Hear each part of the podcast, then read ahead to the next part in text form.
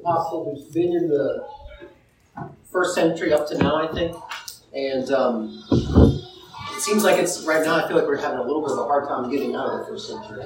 I thought it was going to go a little faster than this.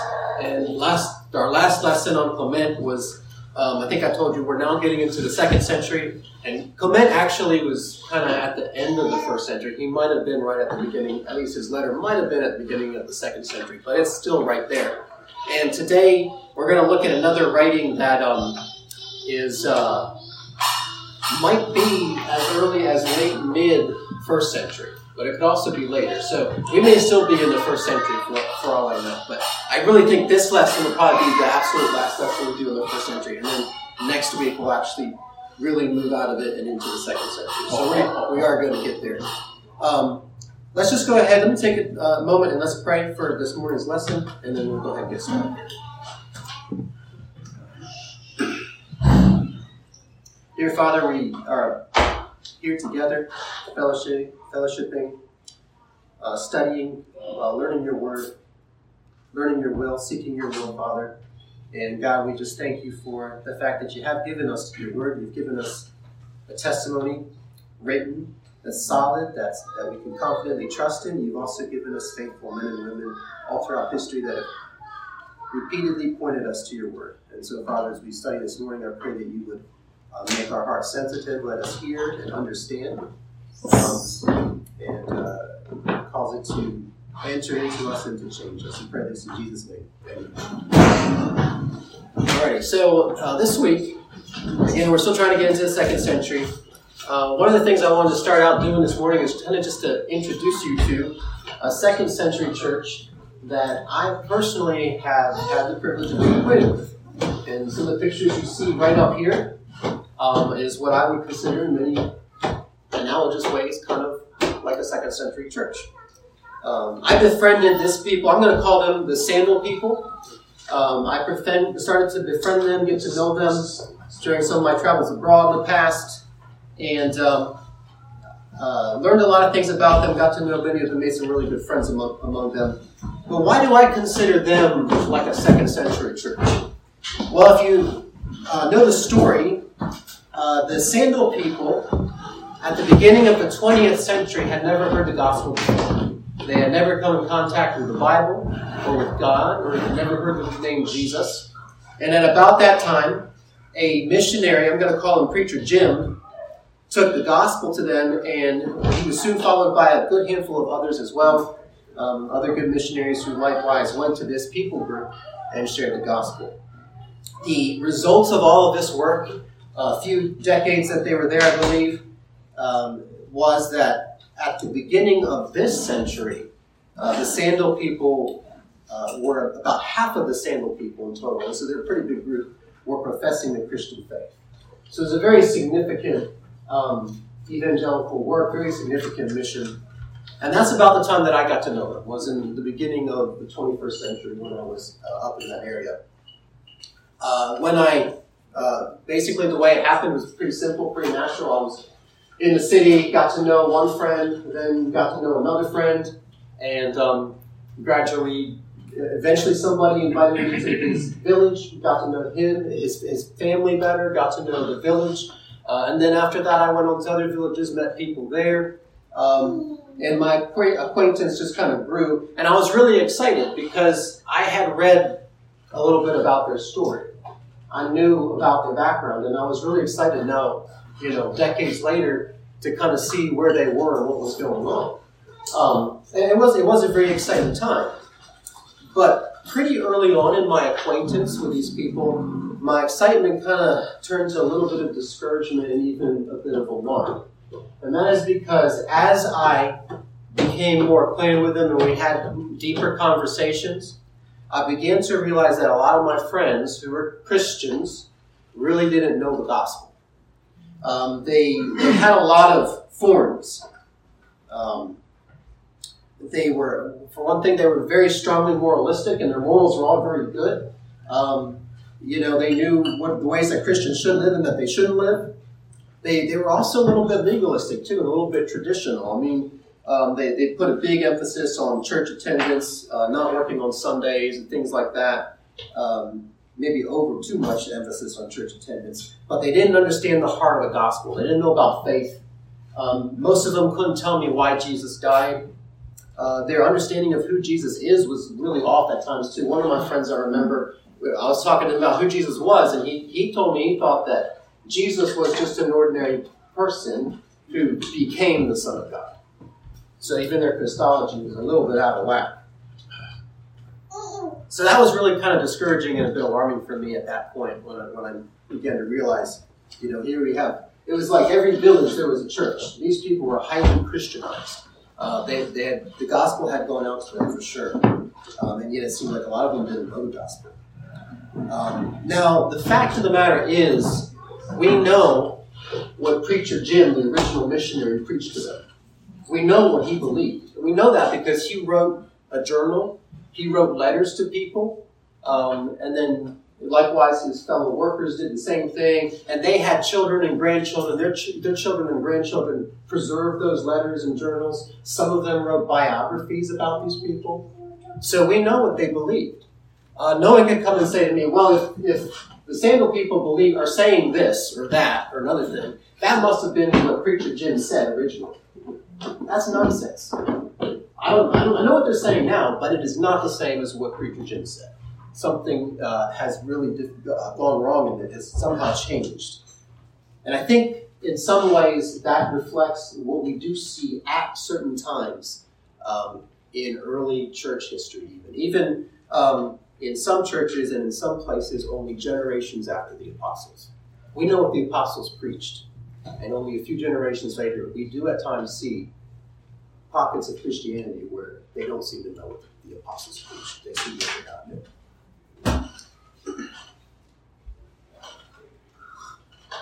Let's go ahead and turn our Bibles to 2 Timothy chapter 1.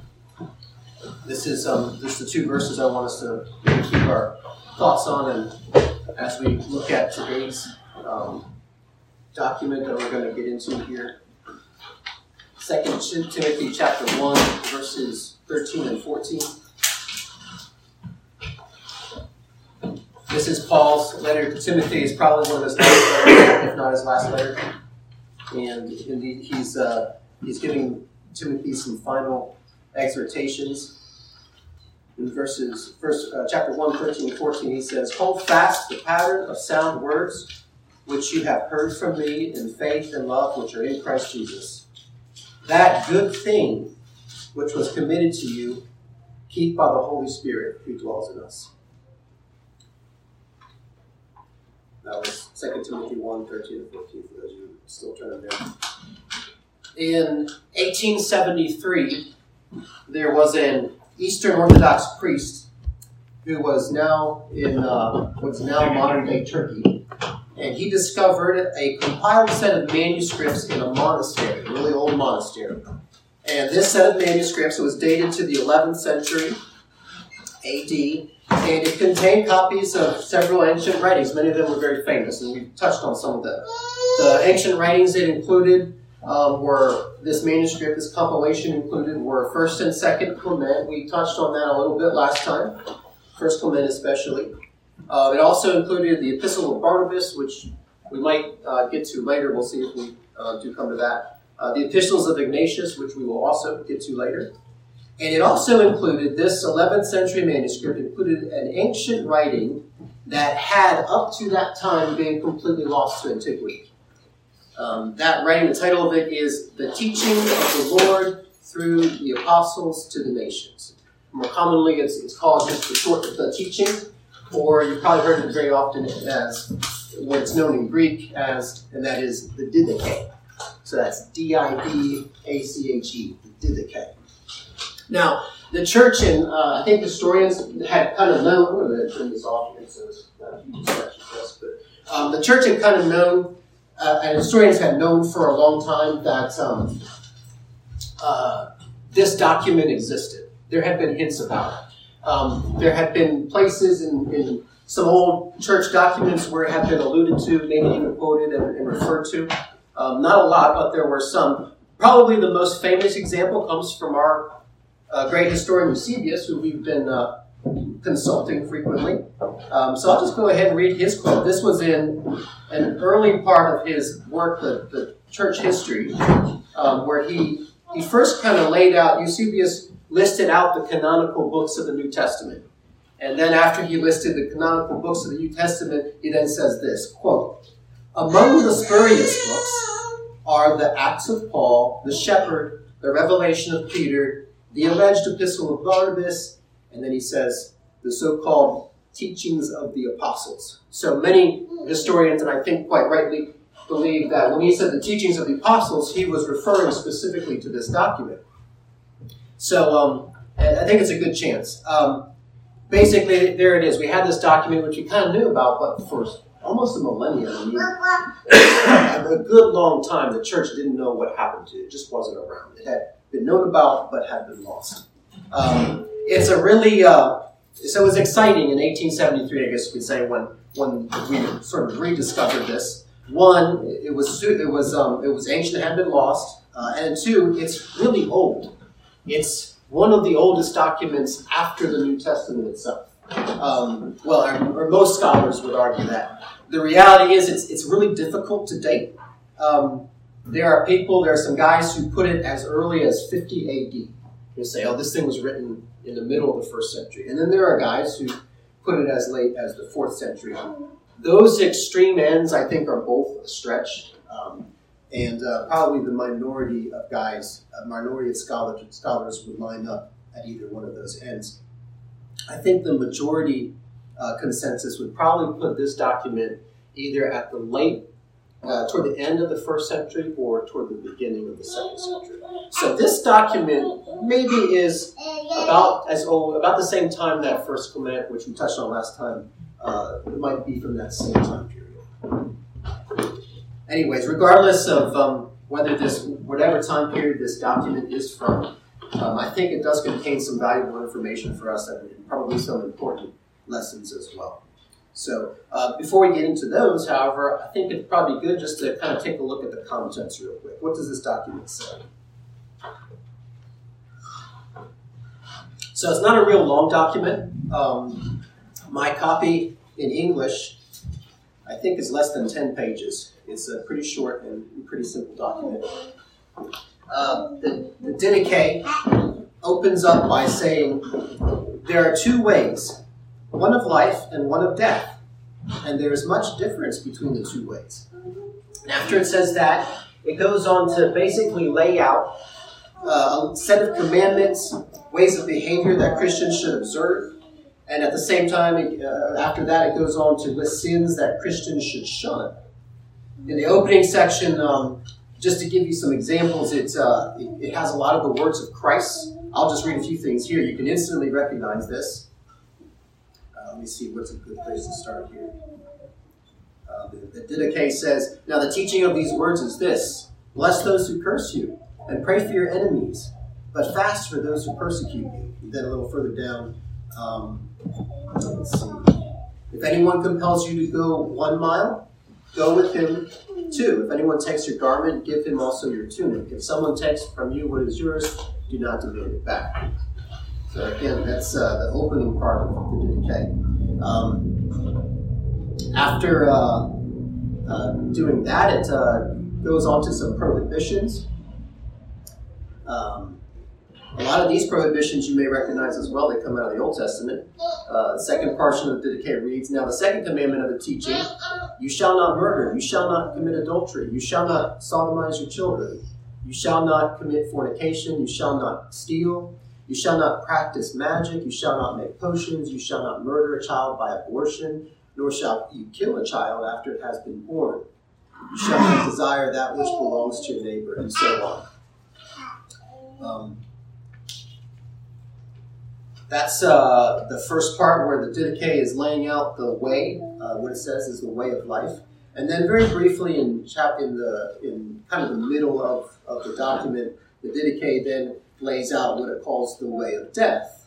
Uh, just read a little from that real quick. Now, the way of death is this. First of all, it is evil and filled with a curse. Murders, adulteries, lusts, fornications, thefts, idolatries, divination, sorceries, robberies, false testimonies, hypocrisies, duplicities, guile, arrogance, malice, pride, and on and on. It makes a pretty long list there. It's pretty brief um, when it deals with the way of death. After it's dealt with that, the rest, uh, it's about the, the second half of this document, then goes on to deal with um, what would probably be best uh, understood as church practice and polity. It deals with baptism. It uh, takes gives you some gives us some instructions on fasting and prayer, on uh, do, uh, performing or, or, practicing the Lord's Supper, giving thanks. Uh, gives us some liturgy, uh, so some liturgical prayers, you could say. Also gives some instructions on you know how to treat visiting teachers, you know, a prophet or an apostle or a teacher. Um, his, his itinerant comes and visits the church, how to um, respond to them. It gives some instructions on church gathering um, on deacons and elders as well. And then finally, at the very end of the Didache, it uh, gives an eschatological warning. Basically, warns the church, the churches, hey, uh, the end times are coming. Uh, says in the last days, quote, the last days, prophets and corrupters will mul- will multiply, and the sheep will be turned into wolves. It tells us that uh, there will be the deceiver of the world who will be revealed. Um, he's going to perform signs and wonders and then there's going to be a fiery test on all of all the world, um, and then finally the Lord will come with the sound of a trumpet. There'll be a resurrection of the saints only, and um, and that'll be the end. By the way, just a side note: when he says it's just the saints who get resurrected, that probably suggests um, he's a chiliast or premillennial. Uh, if you remember us having that class before. So, which would also kind of suggest for an earlier date rather than something as late as the fourth century. So, but that's you know just an idea. Um, so that's it, more or less in a nutshell. If you guys want to read it, it's out there. I don't. Um, one of these books I think is in the bibliography, but you can find it online too. Just type it in. There's going to be uh, copies of this um, pretty much all over the place. Any questions up to now? Sir, like Catholics or any sort of other denominations that are using it, or maybe not the denominations. Question, I don't know. I don't know that. Um, it's uh, well after it was rediscovered. I know uh, supposedly it's been included in a lot of what are called anthologies of the um, church fathers, which is where people compile all the, the I think it's the, the, we call the apostolic fathers, those anthologies. So the earliest documents right after the time of the apostles. Usually the Didache is now included in those. So for example, the book I have here, that has the Didache. Um, and I think since the end of the 19th century, that's been pretty common now to include it. Um, I don't know if there's any, whether it's Eastern Orthodox Church or Catholic Church or any sect or denomination that considers this really valuable. I would suspect the Catholic Church does not consider it like um, an authority per se, but just a valuable uh, piece of um, church history, as we would probably also consider it. So I can't say too much about the other denominations. All right. Uh, another thing, just uh, about the contents of this as well, uh, the style. Um, the style of the Didache is pretty interesting as well. It seems to reflect a lot of different things that we're familiar with. Um, in the beginning, when we see the commands of Christ, we of course hear echoes of the gospel uh, Matthew, Mark, and Luke. Um, in all the you shalls and you shall nots, we you can definitely see the influence of the of the Mosaic law there. Um, it also kind of reflects Proverbs a little bit. There's some places here where it, there's a section where it uh, says a whole bunch of uh, my child, um, kind of in repetition. Sounds a lot like the Proverbs. Listen to this. My child, do not be a soothsayer. Uh, my child, do not be a grumbler. My child, do not be a liar. Uh, my child, the one who speaks to you the word of God, you shall remember, and on and on. It really sounds like the Proverbs if you if you pay attention to that. Um, it also sounds a little bit Levitical at times when it deals with baptism. It's very specific in, in how you should baptize somebody. Uh, here, here's an example. Now, concerning baptism, baptize in this way after you have already said these things baptize in the name of the Father and of the Son and of the Holy Spirit in living water. But if you do not have living water, baptize in other water. I don't know what living water is. Physically living water. Um, and if you do not, if you are not able to baptize in cold water, maybe that's living water. Baptize in warm water. And if you have neither, pour water on the head three times in the name of the Father and Son and Holy Spirit. It's very, very specific. It sounds almost Levitical. You, you, if you read Leviticus or other parts of actually the, the, the, the, the first five books of the Exodus to Deuteronomy, you'll find a lot of instructions from God and the priesthood that's very, very similar to that. It's very specific. This is how you do it. Um, and then, it actually, I would also say there are places as well where it also reflects Pauline influence, um, especially when you read the eschatological parts. It sounds like things that Paul said. Um, like, I think I read it already. For in the last days, false prophets and corrupters will multiply. Sounds very Pauline, and much of the language after it as well. So, uh, so what do we learn? Those are the contents. What do we learn from this? We have this church document that was lost. It was refound. Judging from the evidence, it's super old. Um, so old, in fact, that it could possibly, some people have suggested it is the oldest thing we have other than the New Testament scriptures themselves. I don't know if that's true or not, but it's definitely a pretty old document. So, what do we make of it? What do we uh, now in, in our time uh, make out of this? Uh, I think to answer that question, the first thing that we want to do is we want to consider what the Didache is and what the Didache is not. Um, one could possibly suppose, and there are actually some people who have suggested that this document has apostolic authorship, and that's wrong. This document was not written by the apostles. Um, however, the fact that somebody gave it this title, quote, the teaching of the Lord to the 12 apostles, means that either, whether that was the author who gave it the title or whether it was a later scribe, clearly that person or, or people believed that this was at least a synthesis or summary of apostolic teaching. And um, that's not entirely without merit either. It, you can kind of get the sense of that. If you read this, you can see apostolic influence for sure. Um, apostolic influence, I would argue, bleeds through all over this. You see scriptures quoted. You see, um, well, as we just pointed out, all these different um, uh, influences from the Gospels, from, from Paul, um, as well as Old Testament influence. So you can definitely understand why someone might think this could be a synthesis or summary of apostolic teaching. But in reality, I would argue strongly that there are good reasons for us to conclude that it is neither a synthesis of apostolic teaching, nor is it really a representation of early church um, practice or theology. Kevin Hill is the author of, uh, no, sorry, not the author, he's the editor of this book, um, which has the copy I'm reading today of the Didache. Uh, I really appreciate what he said. He argued that, uh, quote, it's necessary not to extrapolate too much from this document. And the reason, there are several reasons for that. A lot of scholars would agree with him First of all, there's a lot of ambivalence among the, the uh, early church fathers toward the Didache. Uh, Eusebius, as you could see, he called it a spurious document. And I think that's probably echoed with some of the other fathers. The fact is, very rarely do we see them quote. There's a few places where they quote parts of the Didache, but um, they didn't rely on it a lot. Um, very rarely, uh, outside of Eusebius, I'm not sure that many, if any, referred to it by name. Um, and then, of course, the church lost it for some time. That means they weren't copying it and transmitting it proliferously as they did so many other documents. If they had thought it was important, extremely important, um, they would have, I don't think they would have let that happen. I think they would have uh, quoted a great deal more.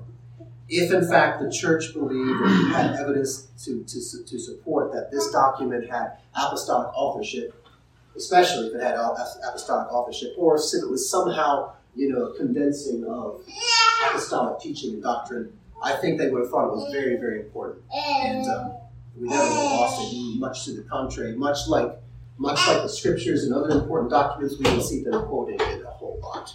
So, um, so the the Didache is not either apostolic nor is it representative of early church theology on the whole, but it is anecdotal. Uh, it's obviously anecdotal. The one thing, at least, that we can take away is that this document represents uh, a particular church or sect in a particular place at some time, uh, either in the late first or early second century. And um, as such, it, it can be valuable for us. I think it contains some encouragements, first of all, um, especially where, where we do see that it does retain apostolic doctrine. It's true, it's true that there is apostolic doctrine in it, um, but it also, I think, contains some warnings um, for us as well. And that's what I want to focus on today. First of all, what are the encouragements?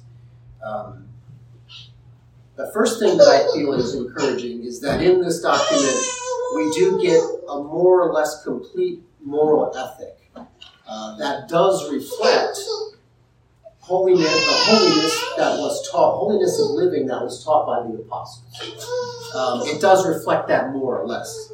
Um, they understand, the Didache understands what kinds of thought and behavior is right, what kinds of thought and behavior is evil, and it clearly and plainly delineates the two. The second thing that I think is also encouraging is uh, some of the really actually it's in a place you might not expect it. It's it's found in the liturgical prayers toward the, in the latter half of the of the document. It gives several liturgical prayers on. Um, well, it gives us the Lord's Prayer right out of Matthew six, for example. It also gives us some liturgical prayers for Thanksgiving and to say after communion. And interestingly enough, those have some of the best doctrine in. I assume that the Didache probably got those prayers from some other sources and included them, but they have some of the best. Those are the where some of the best doctrine is. It's got great uh, Christology in those prayers. There's um, the doc, the, uh, there's even hints that the allusions to the apostolic doctrine of salvation, and also some great doctrine on the future hope and the, the gathering of the church in this world. So those liturgical prayers are actually pretty encouraging, I think. So there is things, and then there's other things as well. Again, I encourage you guys to maybe take time and read it if you want to. It's not a, it's not a long read at all. Um, so there is a lot that I think is, is good and valuable in the document. Um, but where should we be warned, however? What is a warning in this document? There's a source, another source that I found really helpful um, when I was uh, preparing for this. It's uh, in the a late 1900s, I don't know if it was the first or if it was one of the first, but a late 1900s English publication of the Didache. So in 1873, they found that the Didache was in Koine Greek. Then they started, you know, translating it into European languages. They translated it in America in the late into English, I think, in the in the might have been 1880s or something. So one of some of those one of those early publications had a introductory commentary by a professor. His name was M.B. Riddle, a doctor of divinity. Um, I really enjoyed that commentary. I thought it was he had a lot of good stuff to say. I don't know much about the guy at all. I tried to find some things, but then I was digressing. So, um, but his actual commentary on the Didache was was pretty helpful. Here's just one thing that I think kind of uh, sort of packages it for me, sums it up. He says this. This is uh, Professor Riddle's uh, writing. He says, its simplicity, the Didache simplicity, almost amounting to childishness, points to the sub-apostolic age during which Christianity manifested this characteristic. By sub-apostolic age, Riddle is referring to that time period right after, or, right about the time when the, the apostles were dying out, or right after that. So, um, and I think uh, that's, I really agree with him on that observation, at least with the Didache. There is a simplicity in this that would insist to me, one, it's one more piece of evidence that insists to me this is not by the apostles. Um, when we read the apostles' doctrine, it's, it's profound and elegant. Um, it's simple but not simplistic, if you, know, if you understand what I mean by that. Uh, James, the brother of Jesus, is an example. He he's perhaps one of the most traditionally Jewish, and, and the Didache is very Jewish in influence. Um, but, but James is one of the most traditionally Jewish apostles, and even so, if we read his epistle, we can see how well and elegantly he explains that faith in our Lord, born out through love, produces righteous living in the believer. When we read the Didache, that doctrine is largely missing. It's almost not there at all. the first half of the Didache reads uh, as though it's very it comes across as extremely moralistic, simplistically moralistic, perhaps at best. And at worst, it comes out off at times even as being oddly legalistic. Uh, there's a lot of again, you heard me read read them. You've, there's the commands of Christ, uh, which of course are all good. Um, the you shalls and the you shall nots, but there's no foundation of faith. There's no mention of the work of Christ really in this document. The slightest allusion in those liturgical prayers, but otherwise you don't find it. It seems to be a moralistic, a moralistic code for living, and little more, unfortunately.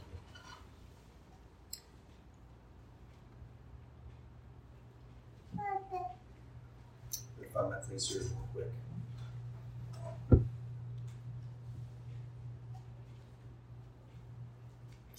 As I said, it at times even becomes oddly legalistic. One of the things, one of the reasons I started by introducing the Sandal people to you this morning, because when I read the Didache, I remembered them. Um, and this is what actually brought it to my mind. I remember one of my good Sandal people friends, he, he told me one time, real Christians go to church five days out of the week. Um, I don't know if that's convicting or not, but uh, that is kind of their approach to Christian living. This is what the Didache says about fasting. Listen to uh, how this starts here. If I can find it. Fasting. It says, "But do not let your fasts be with the hypocrites." That actually sounds good to start, right? Sounds like something Jesus would say. He said, "When you fast, don't be like the hypocrites," right? But then it goes on. Don't be like the hypocrites when you fast, for they fast on the second and fifth day of the week but you fast on the fourth and sixth day of the week. In other words, brother or sister, if you're fasting on Monday or Thursday, you're hypocrite. But if you fast on, I guess that'd be Wednesday or Friday, well, then you're on the straight and narrow, right? So things like that, and I, that's where I agree with Riddle when he says at times it seems just, you know, simplistic. The same thing uh, with the Lord's Prayer. The Lord's Prayer is a wonderful model for prayer. Um, but after it gives us, after the Didache quotes the Lord's Prayer, it says, pray like this three times a day. Uh, almost as like a doctor, you know, uh, prescribing a pill. Um, so what do we learn then from the Didache? I know I'm being especially critical of it. Um, I think there's this that we can take away as a warning at least, and that is that it's definitely possible. What we learn is that it is definitely possible for a Christian church to retain the imprint of apostolic influence. And we can see that. It's reflected in the words, the traditions, the values. Um, the words of the apostles are, in fact, in this document, the words of Christ as well. It's possible for a church to uh, retain the imprint of apostolic influence and at the same time stray away from the life giving essence of, of the gospel that the apostles preached. So the Didache, in conclusion, is not representative of the church in its time, but it is representative of one way that a church at any time can uh, decline, a way that church, uh, many churches have done throughout history. Our passage today in, in 2 Timothy, I think, was really uh, evidence from Paul of what he was trying to uh, warn the church against and get the church to avoid. Let's go back to Timothy the Bible. He tells us in Timothy 2, I'm sorry, Timothy 1, 13, he's telling Timothy, hold fast to the pattern of sound words. The pattern of sound words. In other words, he's telling Timothy to hold true to the teaching. This is the whole theme, really, of Paul's last letter to Timothy. Uh, we can see it in, in the following in the text um, in chapters 2 and 3 and 2 2. As Paul says again, the things that you have heard from me among many witnesses, Commit these to faithful men who will be able to teach others also. In chapter 3, he goes on, in chapter 3, verse 10, he says, But you have carefully followed my doctrine. And then verse 14, But you must continue in the things which you have learned and been assured of, knowing from whom you learned them. And then, of course, comes uh, 3, 15, and 16 famous passages on uh, the nature of Scripture. Paul is, or, yeah, Paul is basically claiming that what he's taught Timothy is Scripture. He says, uh, in 14, but you must, or 15, he says, and that from childhood you have known the holy scriptures, which are able to make you wise for salvation through faith, which is in Christ Jesus. All scripture is given by inspiration of God and is profitable for doctrine, for proof, for correction, for instruction in righteousness. There's a man among the standing people who's a friend of mine. I'm going to call him Pastor Jed. And um, he was a pastor who was in charge of overseeing the probably a whole bunch, a handful of different churches, not just one village, but there was a series of villages that he was responsible for. And um, Jed and I, I guess we were friends, we hung out together. Unfortunately, we didn't have great communication. Um, I didn't speak the Sano people's language at all, and he he only spoke the trade language um, uh, poorly. He appeared to really understand it well, though, uh, which is really common actually among people groups like that. So, um, but anyways, there was a, a week uh, where I was up in one of the villages and I was at the church and they're having a service and um, he was there, I was there, he asked me to get up and share. So, um, knowing what I knew at that time, I got up and I preached the gospel. Uh, I think, if I recall correctly, I believe I preached from Galatians, but preached the gospel of faith um, on the fruits of the Spirit. And as I preached, I remember Pastor Jed was sitting in the front row. And I feel like nobody else really had much response. People just kind of sat there and listened. But Pastor Jed sat there, and as I was speaking, he began to smile and, and nod his head. You know, just encouraging me, and uh, he seemed to really, really agree with it. And that was a huge encouragement to me that day because up to that time, I remember feeling like these people have completely lost the gospel. But I realized what had happened is, um, yes, many of them had perhaps, but the the encouraging thing is God still had his Timothy's there. He still had his guys who had done like Paul said and had kept the good thing that was entrusted to them. I, will still always wonder, I think, about um, you know just how good our communication was over the language barrier that day. But um, uh, that was actually just the beginning of a lot of such encouragement. Um, God does preserve at times a remnant, at times a, uh, a multitude of people who are faithful to the teaching of Christ and his apostles. Um, after that time, I met others, uh, some of them pastors, some of them not, among the Sandal people who, again and again, just gave good, strong testimonies of faith in the gospel. Eventually met guys who came from uh, other villages still even further um, uh, north of, of that area uh, who were missionaries and pastors and preachers who were preaching accurately and faithfully uh, the gospel. Um, and I think all that, I think that is again analogous to what we see at times in the course of church history. There will be times when the church as a whole or largely um, follows the gospel, and there will be times where much of the church is falling away, but you have your faithful men who stick to it. Last week we dealt uh, we, we learned a bit about him. I think he likewise bore the evidence of a faithful preacher and a faithful elder in the church where he was at Rome in his time. So I'm just going to close today. I didn't read this quote by him last time, but it's one of his best ones. So I'm going to close today with this uh, quote by Clement, uh, reaffirming the gospel that we believe, not necessarily expressed well in Didache. Clement says, And so we, who by his will have been called in Christ Jesus, are not made righteous by ourselves, but by our wisdom or understanding or reverence or the deeds we have done with a pious heart, but through faith, which by which Almighty God has justified all men from the beginning of the world. To him be glory forever and ever. Amen. Clement.